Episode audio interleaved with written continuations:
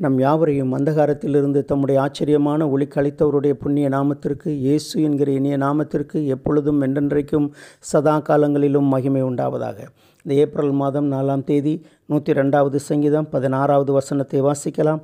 திக்கற்றவர்களுடைய ஜபத்தை அலட்சியம் பண்ணாமல் அவர்கள் விண்ணப்பத்தை அங்கீகரிப்பார். நூற்றி ரெண்டாவது சங்கீதம் துயரப்படுகிறவன் துக்கத்தில் மூழ்கி கர்த்தரிடத்தில் தன் வியாகுலத்தை தெரிவித்து செய்யும் விண்ணப்பமாக எழுதப்பட்டிருக்கிறது. இந்த சங்கீதம் முழுவதும் சங்கீதக்காரன் தன்னுடைய வியாகுலத்தை தன்னுடைய வேதனையை தன் வாழ்க்கை முடிய போகிறது என்கிற ஒரு சூழ்நிலைமையிலே ஆண்டவரை நோக்கி பண்ணுகிற விண்ணப்பமாக காணப்படுகிறது. அதில் தன் இருதயத்தின் வியாகுலத்தை எல்லாம் அவன் கொட்டி எழுதுகிறான். என் பெருமூச்சின் சத்தத்தினால் என் எலும்புகள் என் மாம்சத்தோடு ஒட்டி கொள்ளுகிறது வனாந்திர நாரைக்கு ஒப்பானேன் பாழான இடங்களில் தங்கும் ஆந்தையைப் போலானேன். நான் நித்திரை இல்லாமல் வீட்டின் மேல் தனித்திருக்கும் குருவியைப் போல இருக்கிறேன் என்று சொல்லி ஆண்டவரிடத்தில் தன்னுடைய வியாகுலங்களை எல்லாம் அவன் தெரிவித்தாலும் ஆனால் ஆண்டவர் தனக்கு நன்மை செய்வார் என்பதிலே அவன் நம்பிக்கையோடு இருக்கிறான். அவன் சொல்லுகிறான் திக்கற்றவர்களுடைய ஜபத்தை அலட்சியம் பண்ணாமல் அவர்கள் விண்ணப்பத்தை அங்கீகரிப்பார். கஷ்டமான சூழ்நிலைமையில் இந்த உலகம் முழுவதும் மிகவும் கடினமான சூழ்நிலைமையில் போய்கொண்டிருக்கும்போது திக்கற்றவர்களாய் நாம் நின்று ஆண்டவரை நோக்கி பண்ணுகிற விண்ணப்பத்தை கர்த்தர் அலட்சியம் பண்ண மாட்டார். அவர்கள் விண்ணப்பத்தை அங்கீகரிப்பார். சங்கீதக்காரன் இப்படியா எழுதி வைத்திருக்கிறான். பின் சந்ததிக்காக இது எழுதப்படும் சிருஷ்டிக்கப்படும் ஜனம் கர்த்தரை துதிக்கும் என்று சொல்லி எழுதப்பட்டு எழுதி எழுதி வைத்திருக்கிறான். அன்பான தேவஜனமே பின் சந்ததியாராகிய நமக்காக இது எழுதப்பட்டிருக்கிறது. துன்பத்தின் நடுவிலும் துயரத்தின் நடுவிலும் திக்கற்றவர்களாய் இருந்து கர்த்தரை நோக்கி கூப்பிடும் பொழுது அவரை சார்ந்து கொள்ளும் பொழுது அவர் நம்முடைய விண்ணப்பத்தை நிச்சயமாய் நிச்சயமாய் அங்கீகரிப்பார். ஆண்டவரை நோக்கி பார்த்து கதறின ஒருவருடைய விண்ணப்பத்தையும் அவர் அல்ல தட்டவில்லை. எசைக்கியா ராஜாவும் இப்படியே புலம்புகிறார். நம்முட்டை போலும் தகைவிலான் குருவியைப் போலவும் கூவினேன். புறாவைப் போல புலம்பினேன். என் கண்கள் உயர பார்க்கறதுனால் பூர்த்து போயின. கர்த்தாவே ஒடுங்கி போகிறேன் என்று சொன்ன அவன் கடைசியாக ஒரு காரியத்தை செய்கிறான். என் காரியத்தை நீர் மேற்போட்டு கொள்ளும் என்று சொல்லி ஆண்டவரை சார்ந்து கொள்ளுகிறான்.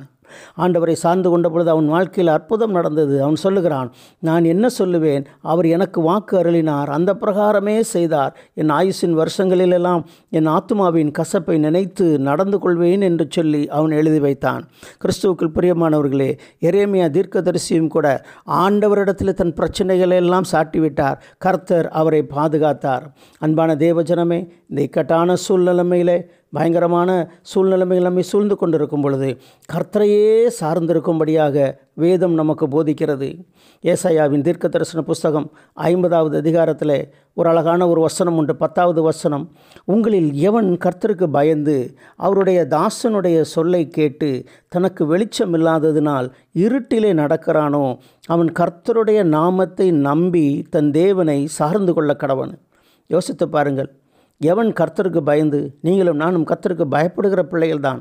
அவருடைய தாசனின் சொல்லை கேட்டு ஆண்டவராகி இயேசு கிறிஸ்துவனுடைய வார்த்தைகளை கேட்டு கீழ்ப்படுகிற நமக்கு நம்முடைய வாழ்க்கையிலும் கூட வெளிச்சமில்லாத ஒரு சூழ்நிலைமை வரலாம். தனக்கு வெளிச்சம் இல்லாததினாலே இருட்டில் நடக்கிறானோ அவன் கர்த்தருடைய நாமத்தை நம்பி இயேசு கிறிஸ்து என்கிற ஒரு அற்புதமான நாமத்தை நம்பி தன் தேவனை சார்ந்து கொள்ள கடவன். நாம் செய்யக்கூடியதெல்லாம் அதுதான்.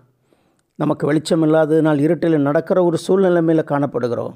ஆனால் நாம் கர்த்தருடைய நாமத்தை நம்பி இயேசு கிறிஸ்துங்கிற ஒரு அற்புதமான நாமத்தை நம்பி நாம் நம்முடைய தேவனை நாம் சார்ந்து கொள்வோம். அந்த நூற்றி ரெண்டாவது சங்கீதம் முடியும் பொழுது சங்கீதக்காரன் சந்தோஷமாய் அந்த சங்கீதத்தை முடிக்கிறார். வானமும் பூமியும் அழிந்து போகும். நீரோ மாறாதவராய் இருக்கிறீர். உமது ஆண்டுகள் முடிந்து போவதில்லை. உமது அடியாரின் பிள்ளைகள் தாபரித்திருப்பார்கள். அவர்கள் சந்ததி உமக்கு முன்பதாக நிலை பெற்றிருக்கும் என்று சொன்னேன் என்று சொல்லி சங்கீதக்காரன் அந்த சங்கீதத்தை முடிக்கிறார்.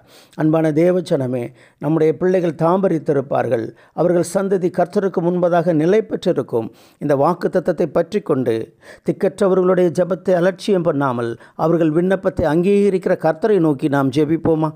அன்பின் பரலோக தகப்பனே இந்த இந்த அருமையான நேரத்திலும் நாங்கள் உண்மை நோக்கி பார்க்கிறோம் ஆண்டவரே.